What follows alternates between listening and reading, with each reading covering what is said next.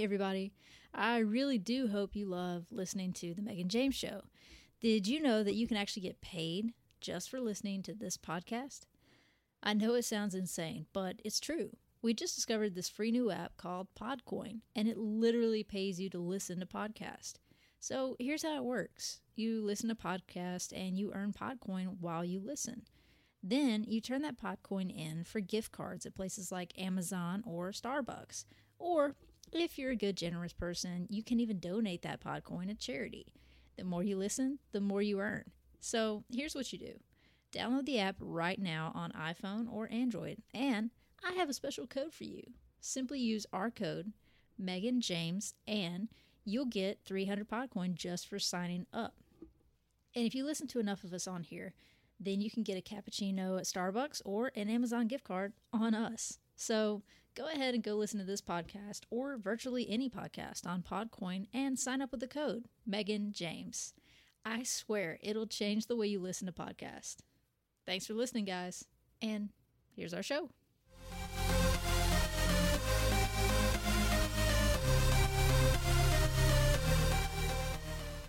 Hey guys, so in this interview, I had the opportunity to sit down with three of the four owners of the Kernersville Brewing Company.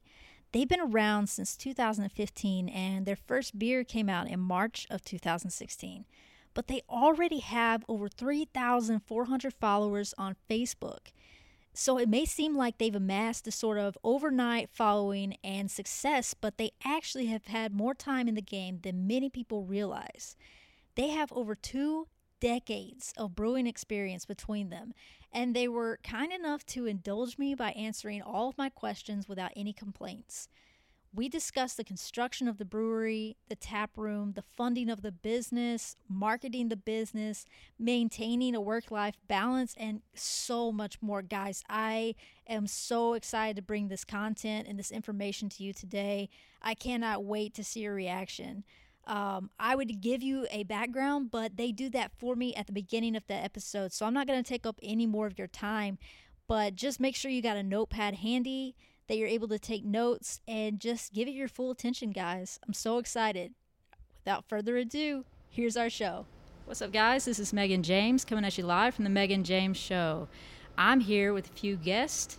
We're here with Rick, Dwight, and Eric.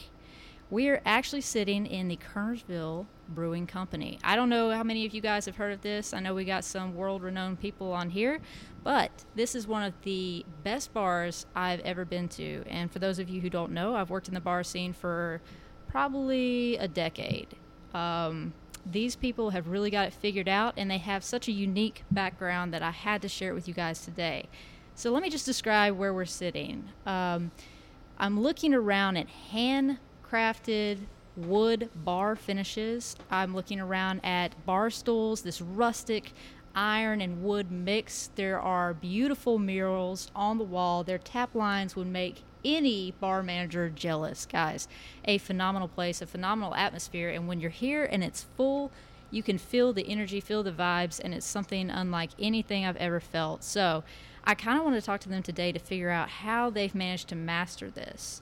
And um, with that, I'll go ahead and, and, and start in on this interview. So, a lot of people that are on this podcast talk to us about more self development, business development, that kind of thing. So, many of them don't know about the brewing process. Uh, would you guys be able to give us some insight on, on how that works, the actual brewing process? Well, one thing that I've always said is that uh, what you're selling is not necessarily the product, you're selling an experience. So, you want to make an experience that people want to come back and do it again, and they want to bring their friends with them the the next time. And uh, that's been a, a motto that I, I've you know passed on uh, to my partners and our employees, and uh, and they really carried through with it. That's so true. And I noticed the first time we ever came in here, that was the first thing I noticed is how welcoming the environment was, and how I definitely wanted to come back. You know, we've been back several times, but it was just that that feeling of like you've left home, but it doesn't quite feel that way. It feels like there's more comfort here, and mm-hmm. I really mm-hmm. like it. Um, so you know you've built a successful brewery, and I, I talked to Rick personally, and you mentioned that you didn't work in a bar before this. Yeah, so none of us had Right. So none of us had never really worked in the bar. I think Eric might have had a little bit of bar backing experience in college. Uh, he just, just held his fingers to yeah. show a little bit. so we, we, we didn't know what we didn't know. Okay. And part of that learning curve was just going different places, um, seeing what we liked, kind of picking and choosing, borrowing, the, borrowing those ideas, mm-hmm. and trying to incorporate them into this space and into our brewery as well. So we've had a lot of folks in this area who brew who have really just been gracious and willing to help us out. Uh, couldn't have got here without that help. That's awesome. and the other uh, the other thing that we got very very lucky on was we uh, had hired um, Vinny D'Abbraccio, okay. who Vinny's our uh, tap room manager. He's our tap room manager and uh, marketing coordinator. Yeah, and so Vinny has uh, a lot of restaurant experience, a lot of bar experience, and um, that was a huge uh, thing for us uh, to, to, have Vinny uh, come on board and hire him full time. He had actually worked for us more of an intern for almost a year. About a year, unpaid intern. Unpaid intern, wow. yeah. Whatever we needed, he That's was there awesome. when we needed it. And we were, we were very, like to Rick's point, which is a valid, very valid point. We went to a lot of different breweries and a lot of different places. Dwight, myself, Rick, and we thought of things that we wanted and we didn't want. And of course, this place isn't perfect. It's not everything that we. It, it's still under development. Right. So, uh, but you know, uh, we tried not to copy anyone, but we just knew what we wanted to do, and and um, you know, the the people that worked on the bar and every bit of the people that worked in here. It's just it's it's a lot of craftsmanship. You know? Yeah, and it's evident. I mean, from everything from the bar itself to the you know just the the intricate details that you guys you can tell the work you've put in and it just everything flows. It's not like you haven't got some random thing in the corner. You know, it's a, a continuous thing that you've worked really hard to establish, and it's phenomenal.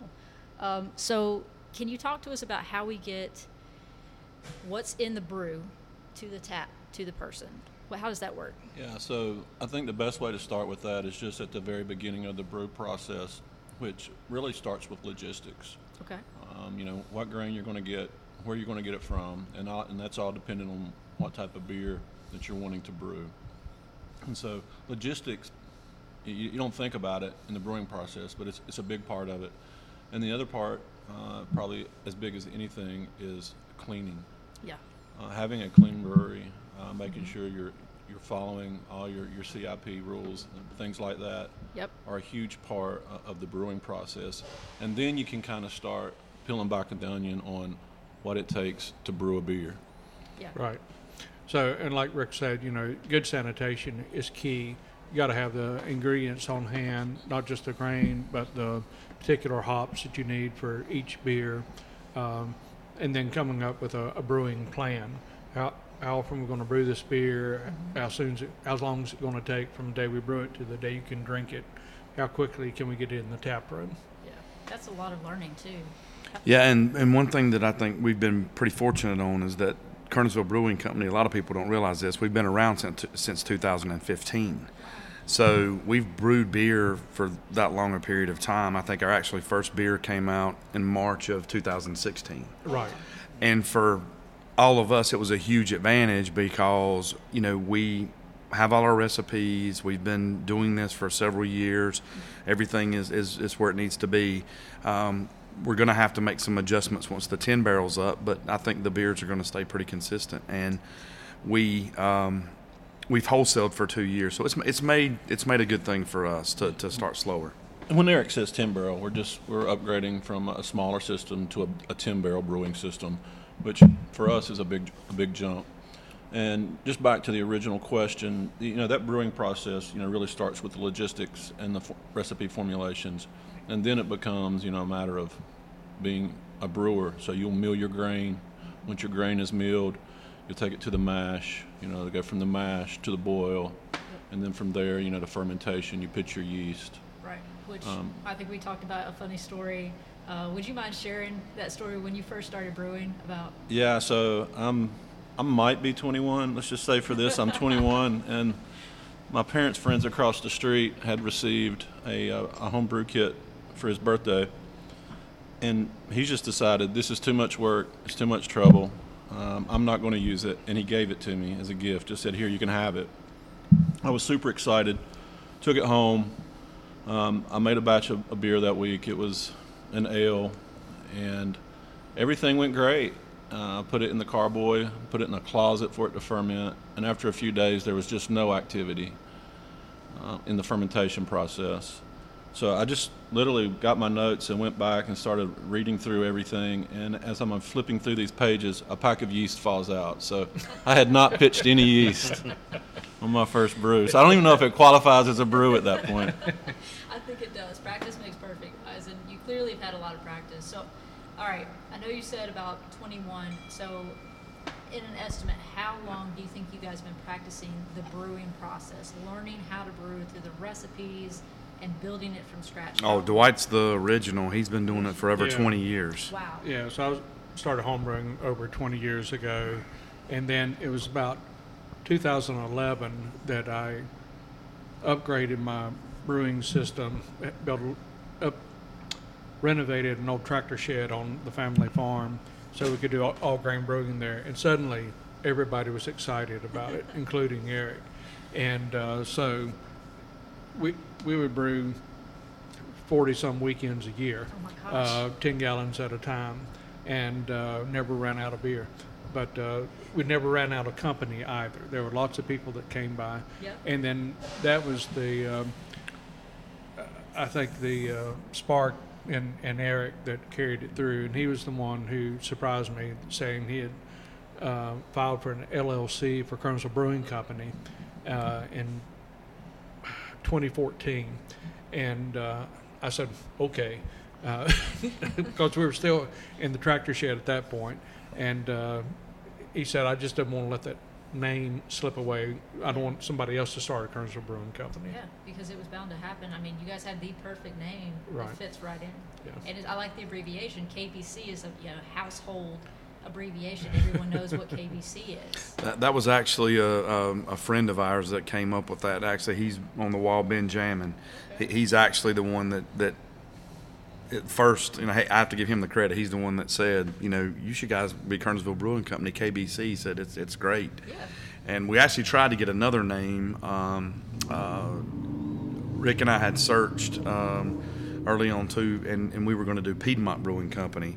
Right. Uh, and you know, of course, that was already you know somebody has never done a Piedmont Brewing, but they own the rights to the name. Yeah.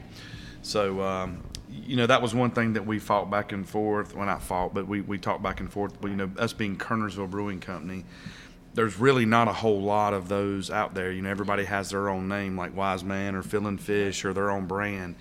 And you know, sometimes that may be we're pigeonholed into Kernersville because that's what it is. But you know where to find us. But you know where to find us. Right. And I tell you that our, our patrons in Kernersville, um, not only from Oak Ridge, we have people come from everywhere, but the, the folks in Kernersville have been huge supporters of us. Huge. I mean, your name stretches all the way to High Point. Yeah. Um, you know, I was talking to people actually last night. We went to a midnight paddling session, and there was people that had heard of you guys. And not only had they heard of you guys, they've been here several times. So, I mean, you guys are, are expanding quickly.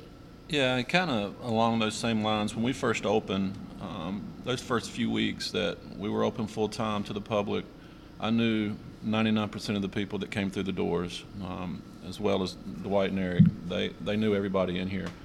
And now, you know, that number is probably, know, I know 25% of the people that walk through the Wow. door personally prior to KBC opening. Right. Uh, so the, it has started to really spread, and, we, and we're getting a lot of different people from the surrounding areas coming in, not just people we knew prior to Kernersville Brewing. So how have you guys managed to? Because I looked at your following on Facebook. You've got like five thousand likes and followers. You know, how have you managed? Is it marketing or? So, you know, one of the, the lucky things, the whatever you want to call it, that happened to us is we, our path and Vinny's path crossed, and, and Vinny had a really good feel for that type of marketing, the social media. Uh, he's a little bit younger than us, and so he, he gets it a little bit better than we do. He, he, he grew up in the middle of it. And so he's done a great job with giving us a, a presence out there on the social media, when to do it, how to do it, and how to be as effective as possible. So he gets a ton of credit for that. how long had he spent? Um, had he ever like managed a bar, marketed a bar? So Vinny's background, he had been in bars, uh, he had been in restaurants. Um, when he, he Vinny is um, his postgraduate degree is in I forget which business field it was His in. master's is, is in business, I think. Yeah. Cool. So he's got a good. So yeah, he has a good feel for it, and he was he was working for a company that went in and audited bars okay. um, when we crossed paths with one another. So prior to him coming on full time, that's what he was doing. He was going in in the evenings or in the mornings when the bars were closed, and doing an audit on their alcohol, whether it be beer, liquor, wine, whatever. Yep.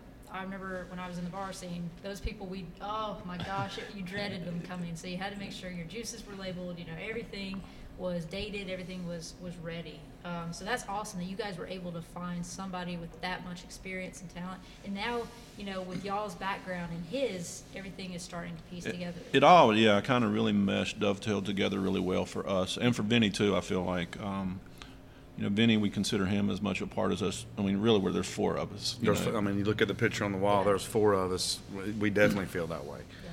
Yeah. Um, be a lot nicer if he had some skin in the game, but but uh, anyway, He's put a lot of time. he's put a lot of Sure. time here, so Yeah. uh, can't say enough about him. a lot of blood, sweat, and tears here. Um, so, how did you guys, it, you know, come up with where your capital to actually do this? Because I know real estate here on Main Street, it can't be, you know, inexpensive. Plus, you know, constructing a bar can be quite pricey. On top of that, a brewery. How did you manage to do that? You know, that was a, a multi-headed approach that we had. One of those was just our own personal money is in here. Um, we're all heavily vested in this this company. Uh, we all believe in this company, or I don't think the three of us would do it. Right. Um, in addition to that, we started a thing called the Founders Club. And basically, uh, the people who are Founders Club members provided us with some upfront cash. Uh, and in return for that, they got uh, some merchandising. Uh, they also got their name up in the tap room on the, some wooden boards we had produced. And they also get their beer served in a Founders Club mug. Just a, way to say, hey, thank you, we appreciate it. I believe we ended up with about 170 of those founders members. Wow. So it gave us some real operating capital as we're trying to open up, as we're trying to make things happen. How did you go about finding these individuals, or did they find you? We so it again that was another one of those things. We used social media. We had some rack cards made that we would pass out at local businesses that that listed out you know what the Founders Club was, who KBC was, you know what we wanted to be, and kind of where we wanted to go with it. We probably should have done it after we opened, with as many people that Yeah. want to do it now. Yeah, now people come in, they see the founders boards, and they're like, "How do I get on that board?" Yeah. And we're like, "Those boards are there now. You, it's too late."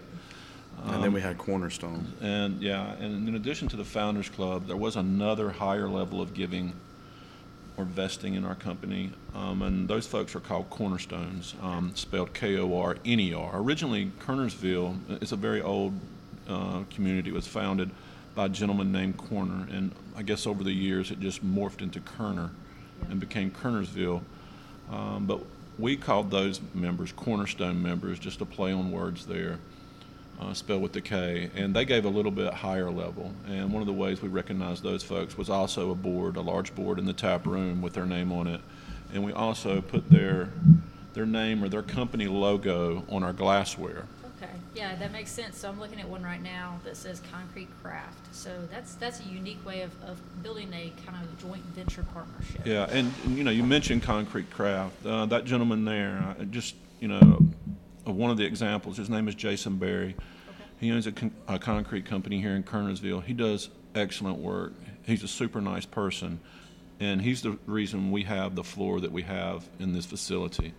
Wow. Um, this it- is like a it's they the blend of coloring in your floor. You don't see it anywhere else. It's a toffee-colored floor. Um, it's over top of the old concrete that we just spent days and weeks grinding up. Oh my gosh. Um, That's a lot of work. it was a lot of work. I'm really happy with the outcome. Uh, but again, um, s- that's you know just another example of a Kornerstone member like Jason Berry and Concrete Craft making this happen for us. Yeah. Yeah, so there was just a lot of partnership, because we wanted this to be a, not just, we, we did not want it to be a bar. We wanted it to be a community meeting place. And we got a lot of buy-in, partnership with the community, with lots of individuals, uh, businesses, that Yep. people just wanted to be uh, a part of what was happening here. Yeah, and the thing I like about this place is a lot of bars that are labeled as bars, they come off trashy. And you get that trashy bar vibe. This doesn't feel that way. It's like a high end, almost like a coffee shop, but with a retail establishment, and then this kind of like cool vibe where you can have your meetings and and you know families are welcome. Like it, it just is really unique. Something I haven't seen anywhere else, especially not in town. Um, But one thing you did mention, Megan, earlier is Yeah. how much daylight is in here. Yeah. I mean, so we, we put in uh, large window. This this was a very dismally lit place when we took ownership or started to lease it, and we put in these large windows, opened up the front and the back, Yeah. uh, because we wanted it to be uh, a bright, airy place. I think that's one of the most intelligent things you guys did was there's two garage doors, guys. There's one in the front and one in the back. And because they don't have a patio right outside because they're actually on Main Street, it's hard to have a patio on Main Street. They have their own sort of indoor patio, so they don't have to worry if it rains. They've got a garage door and overlook, um, and it really opens the place up. It feels like you're outside but still enjoying the AC. It's nice. Yeah, and Rick's, you know, Rick's wanted to he wanted to put the windows in, and one of his ideas was we wanted to actually where we could open these windows, and that was one of the things that we found that the since it was level with the um, sidewalk, some of these lower windows, these first 2 that the town wouldn't let us do it because of safety issues of, of, of c- people Yeah. coming So, in and out. To Eric's point originally, yeah, those were going to be all the way down to the floor. You could open them up, but our floor is literally, to Eric's point, is lower than the street level in a couple of places. So Wow. this is what we have. was a I mean, we safety made it issue, yeah. work, um, and you know, there again, we got very fortunate. Uh, we had a, a lot of help with the windows. And the windows were the very first thing that we did here. That was the very first thing we did, and uh, it was A very loud mess. a very loud and challenging mess. These are you know, the people on the cast can't see them, but they're fairly large windows. It was, it was actually easier to put the windows in than it was to get all the other stuff out. Yeah, to take the wall down. They're put the easily windows- what six feet tall by maybe Five by three- seven. Yeah, but the block is 12 inches thick. Oh my gosh. Yeah. Yeah, so it was it was actually um, it was a lot of work. It took a week to, to even get the windows sawed out. And it a looks whole like, week. is that refinished barnwood that surrounds? That's the- exactly what that is. Right. Yeah. So Yeah, this- so all the, the wood you see underneath the bar and around that frames out the windows and stuff uh, came from um, a family barn uh, Okay. on, on the family farm uh, that I uh, dismantled. Um, I don't know, ten or fifteen years ago, and uh, I set that wood back, hoping that maybe someday build a smaller barn out of it. But I, I'm, I call it legacy lumber uh, that's in here, and I'm really pleased how it's turned out. And we had a um, a family friend, uh, Chad Davis, who's done a tremendous amount of work in here, a lot of great craftsmanship. Uh, we give him all the credit for how this place turned out on the woodworking side. And he and Rick built the bar. The top of the bar is um, Red oak. Red oak, and you can tell the story of how Chad got that wood. Yeah, so our, our bar surface is these wide 16 to um, 18 inch uh, wide planks of red oak that uh, Chad used to play in when he was a kid. Um, for whatever reason, they had to cut that tree down, but he had an uncle who was smart enough to take it to the sawmill and slab it out. They held on to it for years. Uh, Chad had the intent later on to put it down in floors in a house. It never worked out. So when we were batting around what ideas to put for our bar surface, Chad says, I have something you may be interested in. So when we saw it, we fell in love with it. We said, that's exactly it. So we tried to keep it as natural, tried to keep it as much character in the wood as we could. So we didn't saw out the sawmill blade or sand out the sawmill blades. We left everything as close to the original state as possible. So when you come in, you see the bar top, it will have a coat of epoxy resin on it, but it's going to look just like it looked the day they took it through the sawmill. Yeah, and the thing I like about your bar top is it's got color in it. You know, it's just that unique little. You don't if you're not looking for it, you won't know it's there. But it's in certain spots, and it's it's beautiful. It really brings out that wood finish. Yeah, the, so we went with some um, blue coloring where we had knots or splits or th- imperfections in the wood that would create a divot or a void. And to your point, I, I really feel like that blue just kind of brought out the other reds and, and different colors in the surface of the bar. Yep, and I think it draws the eye to that. So that's one of those landmark features when you come to this bar. That's the first thing that you really see. Um, so you guys talked about earlier. We were talking about how you offer things on Groupon. You know, you have promotional deals.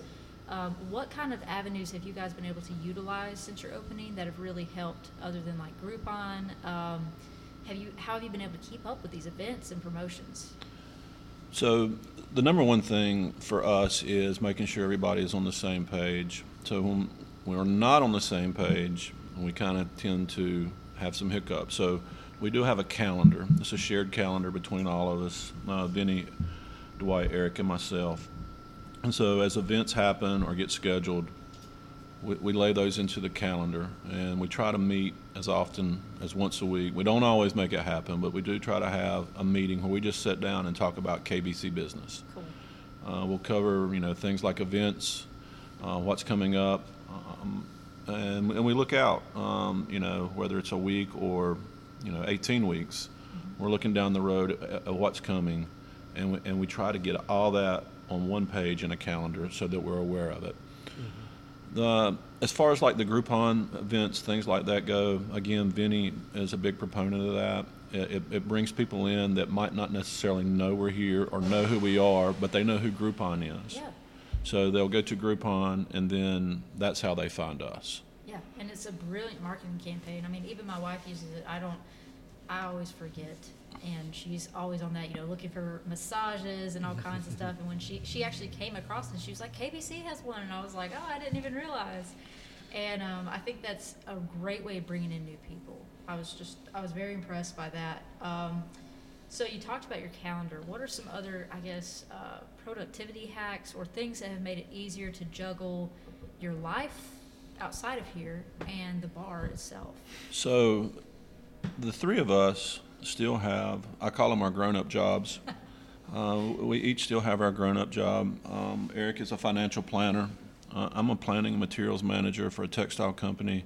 And Dwight um, works for, I'm sorry, you're under contract now with who, Dwight? Oh, no, Wake Forest uh, University School of Medicine, but. I will retire on November 1st and stop juggling and Can you just uh, can be you a can you full-time write that person. down on Yeah, your we sheet? wanna What was, hold the, him what, to what that. was the what was the date the date? again? November 1st. November. You can write that down. November first, Good two stuff. thousand nineteen. Dwight will retire. That's right. Okay, so and become uh, much more available. but uh, what Rick's talking about, I think, is that we're really faced with trying to juggle um, two sets of responsibilities: having our full-time employment, uh, the thing that got us where we are today financially, and then trying to operate this business. Uh, again, we can't mention Vinny Braccio enough that he is the, the glue that makes the rest of this happen. And uh, he was our, our first paid hire in uh, January of this year.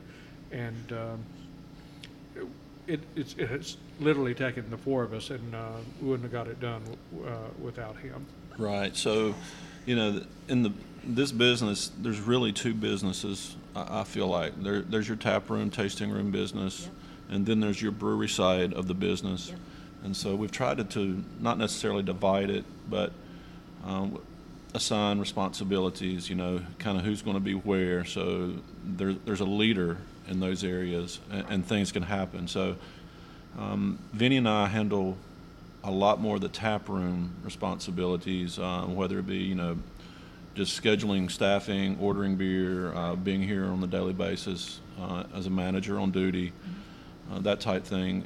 Eric and Dwight handle a lot more of the the brewery side of it, uh, the the daily, side. yeah, the day-to-day brewing, um, the ordering of grains, uh, the scheduling of you know what beer is going to be made when, that type thing. We do try to meet as a group again and and discuss those and say, hey, this is moving well, this isn't moving well, you know, this is what we need to put into the rotation, but it's a big elephant.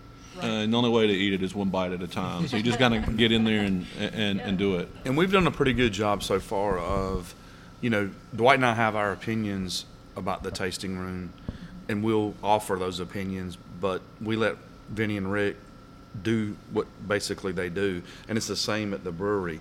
You know, we can't micromanage every aspect of it. So, so uh, Rick and Vinny doesn't come over to the brewery and go, "Hey, you need to do this, this, or this." They may say, "Hey, this beer wasn't quite, you know, what we had anticipated," or, you know, Or I'm just using to that as an example. IPA on tap next. Yeah, we want can do IPA, yeah, something like that. So we, we, we've tried, like Rick said, it, it's not, it's, it's not separated, but we, we try to run each of them that way and it Yes. seems to work. Yeah, with us all having, you know, full-time jobs in addition to the business, um, really, that's our only way we, I, I, I feel like we could manage it is just, you know, take different silos of responsibility a- and, and go from there. And I think that's awesome, and especially that there's not one of you that's trying to do everything. That you're not involved in like everything at once, and you have to be just as good at, at this sphere as you have to be. You've taken your strong suits and you've stuck with those, and you work with the other people who have strong suits in these spheres. And I like that you come together and communicate. So if you're on the tap room side and you say, "Hey, well,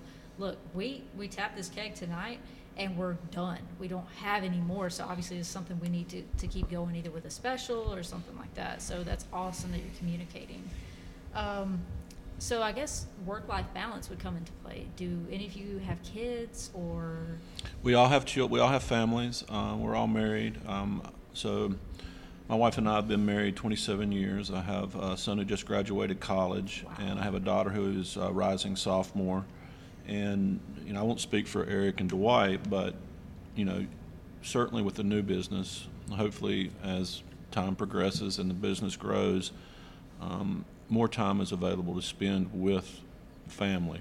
But uh, a new business that you're trying to grow is is like uh, having a child. Uh, you have to spend a lot of time with it. You have to nurse it. You have to to bring it along. So, kind of to your question, it does take you away from your family. Fortunately, this is a family environment. Yep. We try to build it that way. We try to make it feel that way as much as possible, so our families can come to us, whether it's here or at the brewery. And uh, certainly, I know my parents are here. Eric's parents come here.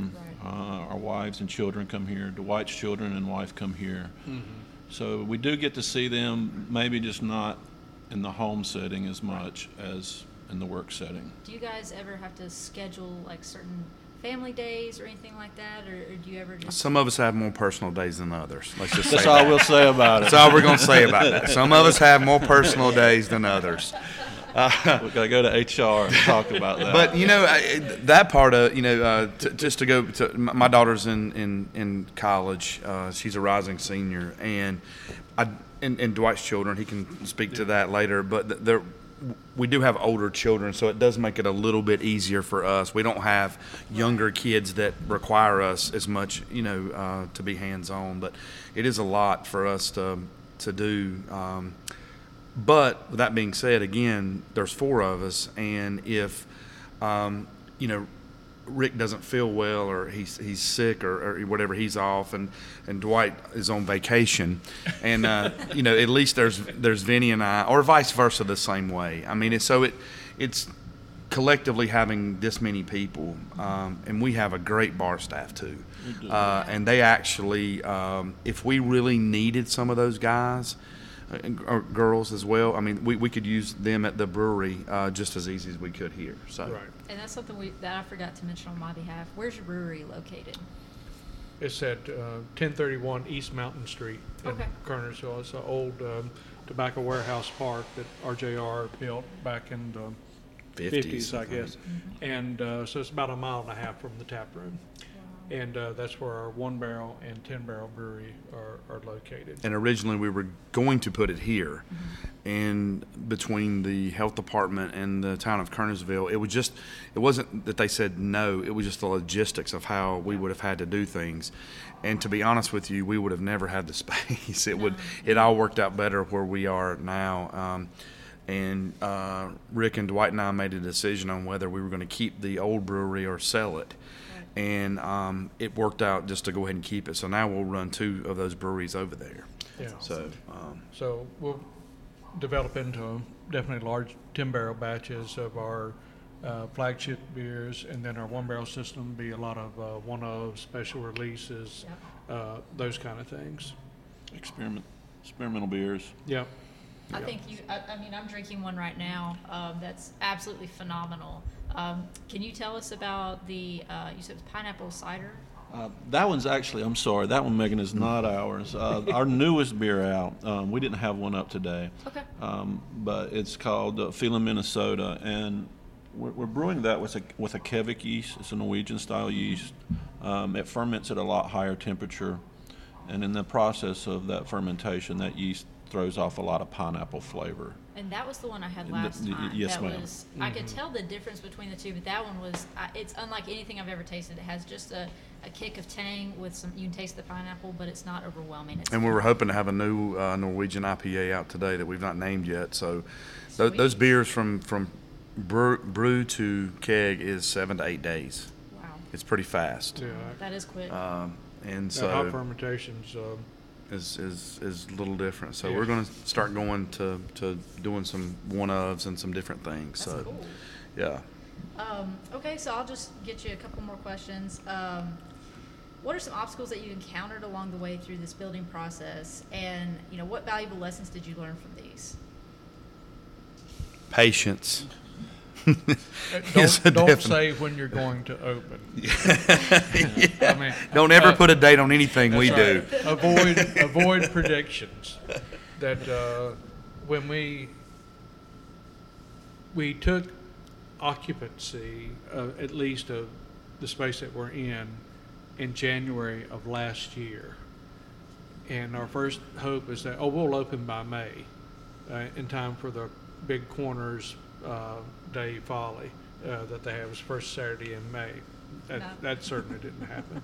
Well, maybe by the end of the summer. No, maybe by the end of October. Um, may, it's got to happen before the end of the year. Christmas. We're having a Christmas party here. Yeah. Yeah. So January 18th of this year, we finally got the doors open, uh, and along the way, um, it, there the scope of what has to be done Yeah. Is uh, unimaginable when you have basically a blank canvas space, but also means you've got to put a new finish on everything. And we and we GC'd this whole job, so we didn't have a general contractor. So uh, the four of us, um, basically, I think, other than the HVAC in this and the and And the and the electrical, um, and part of the plumbing, we did seventy five percent of all the work ourselves, or either our friends did. Um, you know, we had a lot of friends. You know, Rick and I had two friends that, that just phenomenal that worked up here until, you know, nine and ten o'clock at night, framing all this out for us. Yeah, I mean, we were here and, and basically just were gophers at, at that point. Those guys uh, just were unbelievable and a big part of why this space got open. That was phenomenal. but we could have done some things differently. But I mean, we've we've tried to, you know, add things as we've went. But I, as far as having to change anything that we've done, I mean, it was just. It was a lot of stuff, and it was you know was us having to do it so many different tasks. It just, but as far as I'm concerned, I wouldn't have changed anything we've done. Um, Well, and the fact that we did so much of it ourselves, we've got a real sense of ownership about, you know, if we'd had ten times as much money to open this place, it would open sooner, but we wouldn't have had our, our handprints on it near as much And I don't as- think It it would would've not looked have like had this. this feel that it has. Absolutely not. No, no. It feels very organic, uh, and I love that about it. Like Yeah. very homegrown, just like the town. Mm-hmm. Um, so off of that, you guys have a, a like a failure, or a parent failure that maybe set you up for success later on, or a favorite failure. I never like to fail. Um, certainly, there's lessons there, and the most obvious, you know, is always perseverance. Uh, that we got a lot of setbacks in this process, um, whether it be from, you know, something we wanted to add in here that the, the town said no, you can't do that, or you know, North Carolina ABC board said, you know, that's Yeah. not that's not allowed. Uh, so you just learn to to figure out a way around things you can't do. And so, if, you know, for your listeners, the one thing I would say, if, if you want to do it and you believe in it, stick to that that goal. Just find a way to get. There. You can get there. You ju- you may have to take a different route, Yeah, just Yeah. adapt. a, a detour. Yeah, you just there's a lot of adaptation that has to happen. That's awesome. And the last question I want to ask you guys: You guys have kids in college, so for our listeners who are college students about to head out to the real world, what is some real world advice that you can give them? Work, uh, show up early. You know, put in extra effort. Um, be willing to take on more responsibility. Those are huge things that that you, you can't teach. Just go do it. You don't have to have a, a super high IQ. You don't have to have a lot of money, but you know you can put in the effort. You can want the responsibility. You can go out and just have the drive. I love it. Yeah, that's that's so true, and so few people coming out into the world right now are understanding that. I found so that's that's awesome. But with with you guys, I appreciate your time today, and you've really, I think, given some nuggets of wisdom, some laughs, and some good times. Megan, And this was fun. Yeah. Thank you. Yeah, thank you. Yeah, thank you thank very you much. guys. And with that, we're signing off, guys. Catch us on the flip side.